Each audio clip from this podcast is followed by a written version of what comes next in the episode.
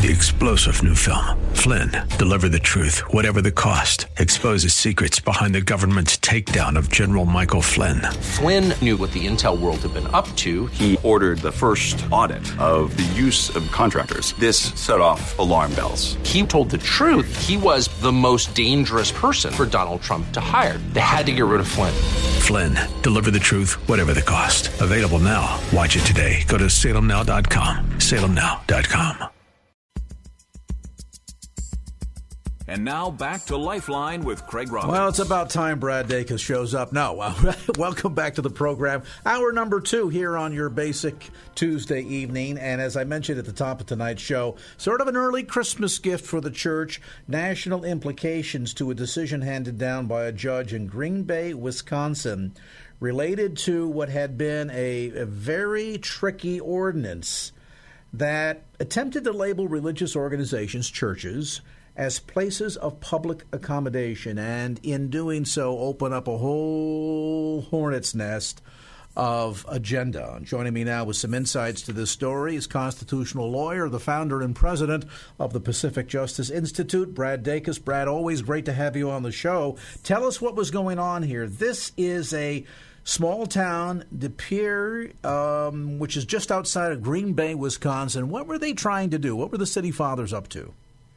They were uh, trying to adapt, uh, adopt a, and they did adopt a, a public accommodation ordinance. Basically, what it said was that um, that businesses, um, including churches, uh, could not discriminate uh, with regards to their employees uh, same-sex sexual relationships, um, or those, or, or how they dealt with employees' gender identity dysphoria, uh, whether they like it or not churches in their town um, had to compromise their beliefs, their convictions when it comes to the pe- comes to the people that they actually had on their staff to do the work that that uh, God had called them to do. So, so, so let, us say, let me interrupt here just to put a sure. point of clarity to this. So let's say in an extreme case that Reverend so and so shows up to church on Sunday in a dress and says folks, I've been dealing with an issue for a lot of years, and I'm I'm I'm actually not Reverend so and so. I'm Sister so and so, and I will be conducting all the church services now in, in, a dress instead of a suit. I mean, eh, what you're suggesting that is under this particular law. A church would not be in a position to say, mm, you know, that's not going to work for us. That's certainly not squaring with our beliefs, with our doctrine, etc. Essentially, a church would be on the hook to have to have to tolerate that, would it not? That's right. The city actually, it was this ordinance. They invaded the church, and they said, "This is what you must do. This is who you uh, can't uh, can't fire. Whether no matter what your beliefs are, it's we don't care." Uh, it's sort of a flashback, actually, to the King of England uh, telling the church there, you know, saying, "You don't, you must do this. You can't do this. Your church has to have these these things in the in the sanctuary." Uh, they had a revolution, and a lot of pilgrims came to America over that issue. Well, you know, and the interesting thing is for a small town like this, this is not like New York saying, gee, we've got all these cases of discrimination going on. I mean, at the end of the day, uh, churches are allowed under their First Amendment rights to, in a sense, discriminate. That's, I guess, some would argue the reason why we have a multiplicity of denominations out there. So if there's something that a church doesn't uh, doesn't teach or doesn't believe or doesn't accept, you get a chance to vote with your feet and go across the street. So why did the city of De Pere decide that this was a, such a burning topic? Topic that they had to, as you say, invade the church's First Amendment rights? Yeah, um, that's a good question. They just they were um, just very dogmatic uh, about uh, pushing pushing this. Uh, those in the the city the city council uh, had clear notice uh, to our objections. We at Pacific Justice Institute flew out. We made it very clear to them at their board meeting in writing uh, why this was uh, wrong, why it was unconstitutional. Um, they re- refused to back down, so we gave them full and clear notice of the problem, and so we had no choice but to go ahead and file the lawsuit and argue this uh, before uh, the judge there in Green Bay, Wisconsin. So, in the end result, the, the judge weighed in on this and concluded what? The judge concluded uh, that uh, this was uh, uh, unconstitutional, uh, that uh, this violated the rights of religious institutions uh, to an organizations to be able to practice their faith, carry out their faith, uh, free from government intrusion and government mandates and edicts to the contrary. One I think I'd like to point out is the the churches we represented. They welcome everyone to attend their church. They love everyone uh, attending their church. um, it's just they want to run their church according to the teachings of Scripture, and uh, that includes those that they hire, those in ministry positions.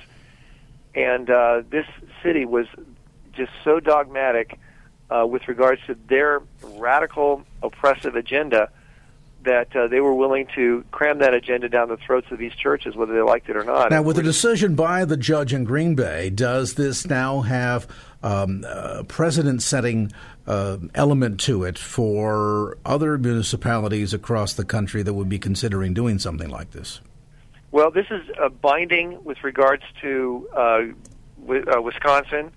Um, this was a state court in Wisconsin, uh, so we're we're pleased that uh, that you know that that turned out that way. But it still has an effect in this regards. Um, it does send a signal to other cities that if they attempt to go down this road, whether it's arguing the state constitution or the federal constitution, we at Pacific Justice Institute will go anywhere we have to to defend every church in America with regards to their ability to be free from such state intrusion and oppression and control. And that's the message, that's the big picture that we're hoping to send across the United States uh, bef- uh, this Christmas season. No mountain too high to climb, no bridge too far. I love it. And uh, you know, when you're thinking about your holiday giving uh, this season, as the uh, the new year uh, quickly comes upon us, uh, remember to think about supporting the fine work of the Pacific Justice Institute. They do a great job here, not only in the 11 western states where their principal area of service is, but apparently, as Brad Dacus mentions, are willing to go just about anywhere where their services are needed. And an attorney that does the work pro bono. I mean, you got to love that, right? That's like a doctor who makes house calls. Who's ever heard of that anymore? Brad Dacus, we appreciate the time, brother. God bless you. And again, information available on the web about this story and others at pacificjustice.org. That's pacificjustice.org. G. Brad Dacus, founder and constitutional lawyer. Okay, we are at 615. Bada bing, bada boom. Can't have traffic without a little bit of traveling music, right? Let's see what's going on out there. Oh my goodness! Wow. See, I told you don't follow so close. Michael Bennett, you just made a lot of people look up. Disclaimer, folks. Blame him. It's his fault. He presses all the buttons. I just yeah, I just, yeah, up to no good in there. That's what you're up to. All right, let's get a look at traffic. Michael, help us out here. Oh, little town of Bethlehem, how still we see thee lie above thy deep The silent stars go by. Ah, yes, indeed they do. And of course, as we mark the beginning of the holiday season here, and most importantly, the um, special observance of Christmas for believers across the world. Once again, for many Bay Area folks, it wouldn't be Christmas without Bethlehem AD. Now in its 26th year, and joining me is the creative director of Bethlehem AD, Paula Dresden. And Paul, as always, uh, a very Merry Christmas to you. Well, thank you, and thank you for letting me share about Bethlehem AD on your show. This is an amazing experience, and, I, and I'm, I'm, I'm just thinking back over all the years. So we've been on the air 29 years, and I think we've done this just about uh, 24 or 25 of the 26 years that Bethlehem AD has been in existence. And of It's course, as I mentioned in my opening remarks, Paula, this has really become for so many a family tradition, and what a wonderful way to enter into the full spirit of the Christmas season than to do it with Bethlehem AD. But for folks that are new, don't know anything about it, tell us a bit about the about the concept behind Bethlehem AD. Well, Bethlehem AD uh, tells the story of the first Christmas, and we do it as a gift to the Bay Area. It's totally free. And um, what we do is create the town of Bethlehem with all the different aspects. You see uh, centurion, Romans, and village people, people and folk dancers and such like that. And uh, the guest enters in and sees all this chaos, sort of like our world today. And then they are conclude. It all concludes at the manger, where um, angels are giving glory to God and praising Him for the Savior being born that night. And the guest leaves making their own conclusions about what Christmas is all about, which makes it user friendly for people who don't know the Lord. And um, you know, so I, it's been successful. And, of course, as you mentioned, it, it, really gives people a sense of the, the reality of Christmas. Um, the the Christmas story is one, of course, that happened many, many, many years ago, and yet you have been able to come together and really, in in a sense, recreate this. And as much as we've seen it on television or at the movies or read it in stories. Literally, you bring Bethlehem AD to life. Tell us about all of the inner workings. This has got to take months and months and months of preparation and untold numbers of volunteers. Well, it does take a lot of preparation and a lot of volunteers. Everyone works for free, uh, including myself. So uh, each year it's uh, a task for me to try and find new people to fill in. Others, you know, move on and do other things. And so we're always looking for creative people to come in and give us a hand and also just to come up with ideas. This year's Bethlehem AD will run December 21, 22, and 23 nightly from 6 until 9:30 p.m. rain or shine. Walk us through the experience if you would, folks that come down into uh, downtown um, Redwood City there at uh, 1305 Middlefield Road will be in for quite a surprise. Um, realism has been sort of the watchword for what you've done down through the years. So, uh, kind of walk us through what the experience looks like, Paula. Well, okay. Now, the first thing that they'll see is a large crowd. They'll see um, star cracker lights that shows you where the spot of Bethlehem is, and um, they can be directed when they come to a parking lot. Kaiser Permanente uh, has let us use their parking garage, and we have uh, shuttles going back and forth. It's a, it's very quick, but it it allows for parking in downtown Redwood City. And then the next thing they'll encounter is probably a long line. And the line we know is long because we only want uh, uh, to allow, a, a, you know, a, a few people. Well, no, I shouldn't say few, but uh, as many people as the village can allow for the visitors to have a good time. So the um, the line does get kind of long, but we totally entertain at the line. So you'll see on the line centurions marching back and forth. You'll see animals going up and down, led on leads, and you'll see Herod the Great, who um, is trying to find this king who never does find him, who wants to kill him if he does find him. So that's nice, and he has an entourage of um, dancers around him. And uh, we'll have children in a chain gang who's um, who have been captured in um, in Germania or something like that, and are being taken down to Rome to be sold as slaves. That's one of the things we've got going on there. And let's see, all greeters and people just going, you know, saying hello, greeting people. So then once you get inside Bethlehem, you'll see um, tax collectors. We oh we give coins to everybody to give to the tax collectors. Everything's free. So they give their little gold coin to the tax collector, and then they come on in and um, they give their signature to the census taker, and they'll encounter now the marketplace. And we have uh, a potter actually making pottery there. We have kids in the marketplace making uh, metal jewelry that they wear. Then we have a bakery. They're baking bread in the bakery, and then we have uh, a marketplace with vegetables and fruits and stuff. And we're also going to add a spice market this year, so that'll be kind of interesting. And the kids um, are in tribes. They have little roles to do, and they will uh, give you maybe a nut to taste or something like that. Also, we have a, a synagogue where um, there's rabbis debating about who this Messiah could be. So how could the Messiah be sleeping? He's supposed to never sleep nor slumber. So they're debating whether this is the real one. And that's interesting. They're reading scripture, and the kids are in also in the synagogue, um, learning some Hebrew words and stuff like that.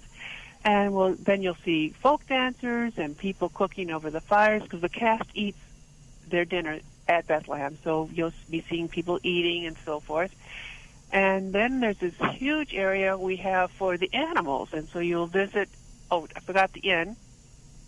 the inn is an exciting area where there's interaction and talk about there's just no room and what happened to Mary and Joseph. They had to send them down the road to the to a stable, and um, then you encounter a lot of animals. We have about 150 animals, including chickens and rabbits, but um, total.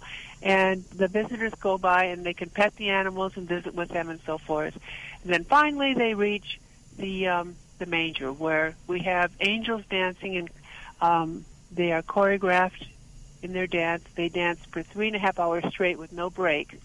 And so it's really quite beautiful. The church across the street uh, angels are on the roof, and those are kind of like what we call our warrior angels, and they're doing warrior kind of positions.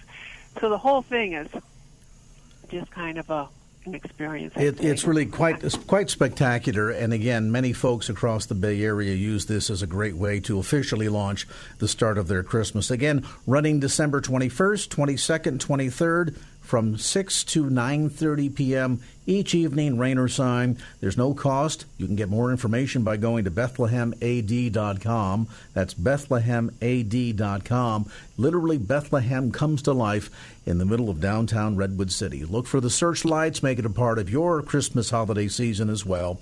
Bethlehem AD now in its 26th year. Information again on the web at bethlehemad.com. Mark the dates: December 21, 22, and 23 from 6 to 9:30 p.m.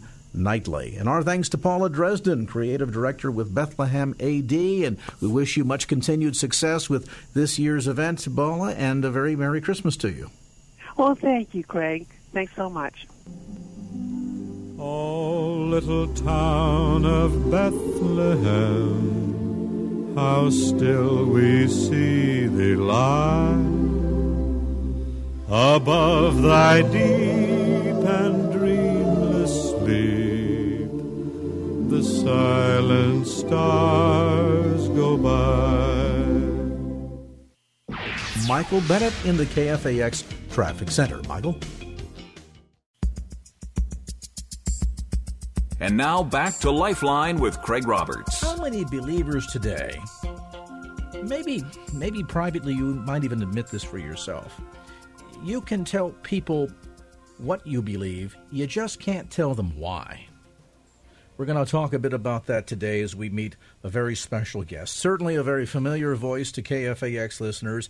He's heard weekday mornings at 7:30 a.m. here on KFAX. Senior pastor at Parkside Church in Cleveland and Alistair. Great to have you on the program.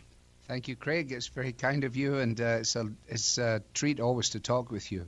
My goodness, 30 years. Uh, the Lord has done some amazing things over the course of the last three decades. Could, could you ever have imagined when you came from uh, Scotland with your, your wife and young family all that time ago that, that the Lord would have taken you in this direction? No, I, I honestly couldn't. And uh, it seems uh, in some ways as though it was only yesterday. Time has gone by so quickly, as you say, and yet uh, these have been great and privileged years. And uh, I really wouldn't want to change very much about them at all. It's been a peculiar joy to, uh, first of all, serve this congregation and have them be so long suffering as to put up with me for three decades, and uh, and then the radio program on top of that is a is a is a wonderful opportunity that uh, we certainly are uh, humbled by and don't take for granted. Well, and we don't take it for granted either, Alistair, because I think uh, many of us um, recognize the importance for a ministry such as yours that in in the 30 years has moved, I think, consistently and critically so, more and deeper into the arena of, a, Christian apologetics, of which, my goodness, if there was ever a day and time when we needed Christians to be prepared to give an answer for the hope that lies within, this is it. Yeah, I don't think there's any doubt about that. And I was listening to your introductory comments, and uh, I, I, agree with you entirely. And uh, a lot of the uh, a lot of the fault, if there if there is an inadequate preparation on the part of uh, Christian people, uh, a lot of the fault has to lie with those of us who are pastors, because our role is to prepare God's people for works of ministry, and uh, part of the ministry is the ministry of proclamation and so uh, we don't want to chide ourselves too much, but we take seriously the peculiar challenges that are represented uh, in uh, the culture here in America, particularly and, uh, and uh, expressly so just in the last few days. Well, and certainly, you know, uh, I think all of us, perhaps begrudgingly, can agree that there have been um, areas lacking in the modern day American pulpit. But that said, the people in the pews have to take a little bit of responsibility to this too. And I think about a, wonderful focus that you bring. I was just going through the pages of um, the book that you've co-authored with Sinclair Ferguson, "Name Above All Names," and I just, for the benefit of the audience, let me just quote um, a couple of opening lines here. Uh, Alistair writes Jesus Christ has been given the name above all names. The names assigned to him begin in Genesis, end in Revelation. Taken together, they express the incomparable character of Jesus Christ, our Savior and Lord. Reflecting on them better prepares us to respond to the exhortations of Scripture, to focus our gaze upon Him, and to meditate on how great He is. Then Alistair continues Being able to think long and lovingly about the Lord Jesus is a dying art. The disciplines required to reflect on him for a prolonged period of time and to be captivated by him have been relegated to a secondary place in contemporary Christian life. Action, rather than meditation, is the order of the day. Sadly, too often that action is not suffused with the grace and power of Jesus Christ. Boy, if anything could could handily sum up some of what we see in the trends taking place in, in the church in specific and in our society at large, that that certainly summarizes it. Well, yeah, I think it's a. I think it sounds so good. I'm pretty sure that must be Sinclair. but it's right on the mark because we we don't ponder the word the way we used to. No. And to reflect on Jesus Christ, to sit and imagine spending hours just pondering about the amazing gift of God's grace that, that God would be so passionate about his love for the creation that had nevertheless offended him so, and yet still he was willing to send his only begotten Son to die on our behalf. Uh, uh, such a greater love mankind has never known. And and I think that observation in name above all names is right on the mark that we've it, we've lost the capacity or the desire or the heartbeat to want to ponder and study on that. And I imagine if we would recapture that ability, how the church could turn the world upside down. Yeah, I mean, I I think that you know if you take the average person coming to church, they're they're not asking the question where is Jesus. They're asking where am I. Mm. And uh, there's a sort of man-centered orientation to even the study of Scripture and even the way in which uh, the Bible is taught that sort of reinforces notions that are you know, sort of immediately appealing, but they don't have any long-lasting value. They're not going to stand uh, in the in the challenges of of uh, time when a culture as as ours turns increasingly secular and uh, the Christian church begins to uh, face the challenge of living as a minority uh, in in the culture, which has not been uh, part and parcel of the American psyche, at, at least until this point in time. How much of this really pivots on the church, its strength, its understanding of God's word, its ability to make disciples when we talk about the direction or the condition of, of culture and society at large?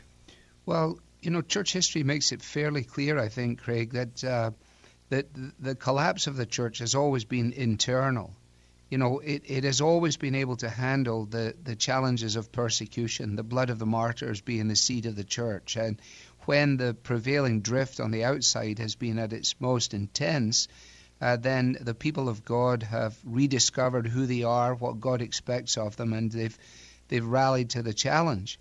Um, but but the real danger is the the danger of a sort of internal uh, erosion and uh, a collapse in confidence, a loss of confidence in the in the relevance and in the truth and in the power of the good news itself. And again, many many people who uh, pay lip service to to Jesus uh, will be uh, really struggling to to stand up to the the, the exclusivity of the claims of Jesus that there is only one mediator between God and man, and that is Jesus, that there's only one name by which men and women may be saved, and that is in the name of Jesus. And the, the, the drift in culture, in, in our um, uh, sort of deconstructed use of language and our understanding of history, is so dominant that uh, it, it's absolutely imperative that uh, those who profess the name of Christ uh, really dig in and understand just what it means for them to be in union with Christ and what a man in, or a, a woman in Christ really is. If you've just joined our conversation tonight, Pastor Alistair Begg with us on the program. He, of course, is the host of Truth for Life, heard weekday mornings at 7.30 a.m. We're going to take a brief time out. When we come back, more of our conversation, we dig down into uh, the baseline importance of what it means to truly be a disciple of Christ as our conversation with Pastor Alistair Begg continues. Get you an update on traffic. Michael Bennett in the KFAX Traffic Center. Michael? And now back to Lifeline with Craig Roberts. Back to our conversation. Pastor Alistair Begg on the program tonight. More information on the web about the broadcast and ministry at truthforlife.org. That's truthforlife.org. The broadcast weekday mornings at 7:30 right here on KFAX. You know, we hear these days, Alistair, uh, churches that have huge crowds and folks that will get up in the platforms, uh, on the pulpit rather, and will share uh, platitudes and nice stories and things of this sort. It seems, though, that on an ever increasing basis, preaching about the blood of Christ, the atonement, preaching about the need to count the cost of what it truly needs, means to be a disciple of Jesus Christ is something that is that seems to be glaringly absent.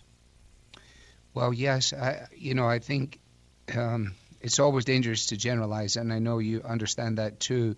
Um, yeah, I think we've gone through a real a, a real period of time in which, you know, that idea of the way to make sure that we don't offend anybody is to uh, dilute things to the point of uh, pretty well tastelessness.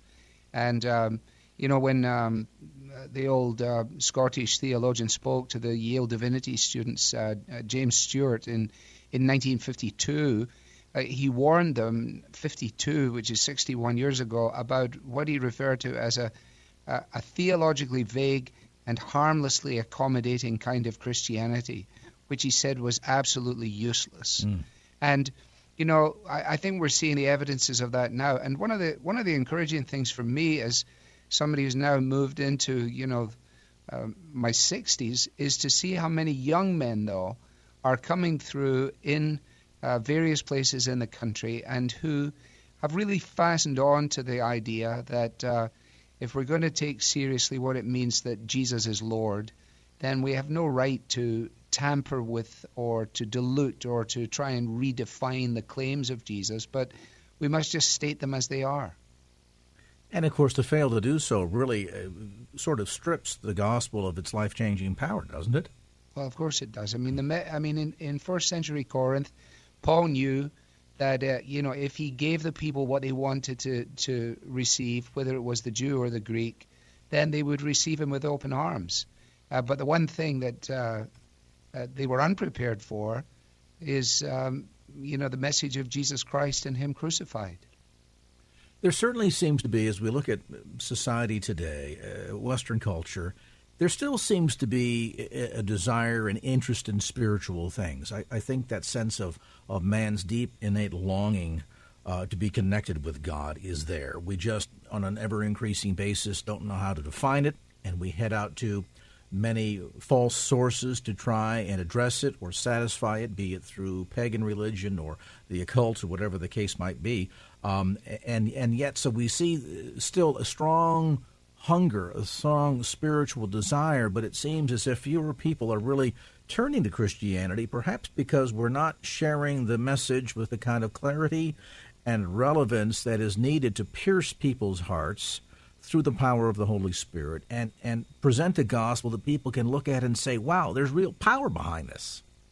Yeah, I mean, I think that's really helpful, Craig. I, you know, we have an Australian friend who uh, visits here, you know, every few years, and I remember the last time he was here, he made a comment concerning, you know, sort of American Christianity, and of course, we want to be as guarded with Australians as we should be with Scotsmen. But uh, he, he, you know, he said that he, he, he sensed a tone in American Christianity which was, which was a tone of admonition rather than a tone of mission. so that we were going to the culture to admonish them for everything that was wrong, uh, you know, in their belief system and in their expressions of their understandings. And I think it is an important thing to realize that uh, Jesus never ever um, he never deviated from the clarity of his message, and yet the way in which he approached Zacchaeus or the way in which he approached the woman at the well, you know, is is a masterful illustration to us of the way in which uh, we ought to be prepared to to speak to people on the on the troubled seas of life. Have we missed the mark then to a great degree in the sense, Alistair, that I think of the, the wave of evangelicalism uh, getting involved in the body politic in a significant fashion, first in the late 1970s and, and certainly in through the decade of the 1980s and into the 90s? Not to suggest at all before listeners flood the phone lines here and I get in trouble. That that we don't have an obligation as believers to vote and be involved in this business of self governance. I believe that we do. And yet, oftentimes, it seemed as if there was a time in which we exchanged our involvement in the body politic for the realization that if we're going to change the world, we have to change hearts. You really can't affect change of heart by making political change. Yes, things and work needs to be done. Certainly, the evidence of the um, uh, what's been coming out of Washington D.C. in the last couple of days proves that. Yet, at the end of the day, the real power is the is the changed heart. Yeah, it's, it's a it's a difficult one, isn't it? Because we do want to make sure that that each of us are seizing the privileges and responsibilities of living in a democracy like this and making our voice heard and standing up for uh, you know moral rectitude and for, for biblical values and so on. But um, you know, I, I think it's probably too soon to make these determinations, and I'm also fearful of overstepping my bounds here. But if you think back to well, I've been here three decades, so I get here right around the time I think that the moral majority and uh, and that whole movement is you know is is coming to the fore and doing what it's done and you know it's gone all the way around. But you know I think we have to say that actually it really hasn't achieved its objectives. Mm. it's been it's, it's been unable to to do this. I mean we we're we're talking now uh, the day after the Supreme Court you know passes down what is it certainly couldn't be any, any anything other than um, uh, a testimony to, to immorality and to the the the, um, the, the very reverse of the things that we're angled for and labored for. And I, I actually am quite excited about it, though, Craig. I I'm not uh, despondent. I'm not wringing my hands. I, I think that uh, there are certain things that are bad for our country that may well prove to be good for the church mm. if we if we recognize that as we must, that God is sovereign over these things, that He is the one who sets people up and He is the one who brings them down. Um, he doesn't do that in a vacuum, and therefore our voice must be heard. But we have to recognize too that you know our view of the world is is a much larger, vaster conception of what is going on. We're actually affirming the fact that Jesus Christ is not only a resurrected uh, Savior, but He is an ascended King, that He rules over the cosmos and that the providence of God is such that nothing happens except through him and by his will.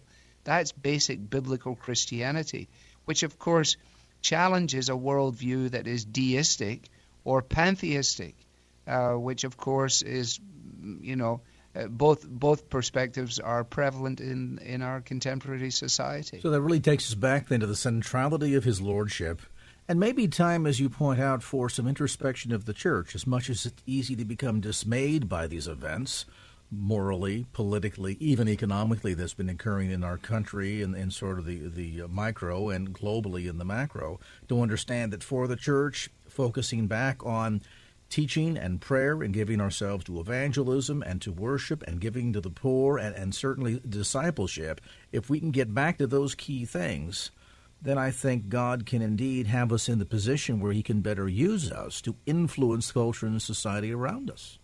Yeah, you know, I mean, if you think about, for example, an era like, uh, uh you know, the 18th century awakening with Whitefield. yes, you've, you all you always have strong, strong preaching. Uh, Dwight L. Moody, you know, apparently didn't have very many sermons, but nobody misunderstood him when he spoke, and he combined as did Spurgeon in Victorian England, um, a real commitment to the good news, the proclamation of the good news, combined with expressions of good deeds, so that both of them were engaged in in the social um, dimension of their immediate environment, whether it was in Chicago or in London. Both of them were involved with orphanages, and yet they did not for a moment confuse the necessity of people turning to Christ in repentance and faith with uh, the the good and necessary outflow of Christian uh, living that that uh, cares for the, for those who are least and last and left out. If there could be one singular message that is central to your heartbeat, the one message that you'd like to get across to every man and woman who has named Jesus as Lord and Savior, what would that be? Wow. Oh, well, I, I think uh, if I just apply it to myself, I mean, I, I think to fully understand that, you know, when Paul says one day at the name of Jesus, every knee will bow and every tongue confess that Jesus Christ is Lord, to understand that, that he's not talking there about that being an expression of devotion. He's talking about being a, an expression of his identity. That what he's saying there is that this that this Jesus, as the apostles did post Pentecost, this Jesus whom you crucified, uh, God has made him both Lord and King, and therefore I have no freedom to believe anything other than what he teaches me, and what he teaches me is left for me in the Scriptures, and I have no freedom to behave in any other way than that for which uh, to which I'm called, and that then you know impacts every area of our lives, uh, our vocation, uh, our sexuality, our, our marriages, our, our singleness, whatever it might be, and you know then then we have an opportunity to uh, to speak to people, and and often uh, you know the the attractiveness of it uh, ought to be found in the loveliness of Christ, mm. the compassion of Christ, the patience of Christ, and I think so often if you if you take, for example, and sometimes the media has branded us in this way, and a few crazy people have have led to it, but but I think we do have to face the fact that we often come across as a rather disgruntled and angry bunch of people, uh, as opposed to uh, a people who say that they have been born again to a living hope by the resurrection of Jesus from the dead. Yeah, you're right. It's often interesting if you talk to non believers um, and get their opinion about Christians. Uh, they can give you a long list, a big litany of what it is that we are against. Right. And then when you ask them, can you tell us what Christians are for? There's silence. Yeah. yeah. And, uh, and that speaks volumes, certainly. Yeah, it does. I mean, I, I, I, you know, if you think about Jesus with the woman at the well, you know, what a, what a conversation started. May I have a drink of water, please? You know, he doesn't, he, he eventually gets to the point, you know, when he asks her to call her husband and, and she admits that you know she's had a number of husbands and she has a live-in lover. But that's not what that's not what he starts with. I mean, he's not sitting at the well with a big sign condemning you know her uh, her multiple relationships. He he starts by uh, simply engaging her in conversation. Hey, we as the church can learn a lot from that example. That we might be better to engage the culture and society around us for the sake of the gospel by simply beginning with engaging others in conversation, and of course, ultimately understanding what it means to be a disciple, to count the cost. We sure appreciate your time, your faithfulness to the Lord, and the caliber and quality of your uh, teaching ministry. Thanks so much again for the time. There's Pastor Alistair Begg. Again, uh, his broadcast is weekday mornings at 7.30 here on KFAX. And, uh, wow, 30 years of ministry at Parkside Church in uh, Cleveland, and what a blessing it is to have him as part of the ministry here at KFAX. And let me just say this if Alistair's pulpit ministry has been a blessing to you, would you take a moment today and jot him a note? It's not about puffing people up, but you know, sometimes it's good to know that you're making a difference, that what you're saying and what you're teaching and your heartbeat and your passion for God and for His Word is impacting lives. And if you would take a moment today to drop him a note, I know that he would certainly be blessed and encouraged by that. You can get more information about the ministry at truthforlife.org, truthforlife.org. Well, that's going to do it for this edition of Lifeline. Thanks so much for being with us. And if there was anything you heard on today's show that you'd like to hear again or share with a friend, grab a copy of the Lifeline podcast. Simply log on to kfax.com. That's kfax.com for the Lifeline podcast. Our producer is Wanda Sanchez. I'm Craig Roberts. Till next time round, remember just don't keep the faith, get out there and share it, and make it a great evening. So long. Opinions expressed in the preceding program do not necessarily represent the views of the ownership, staff, or management of KFAX. Copyright Salem Communications, all rights reserved.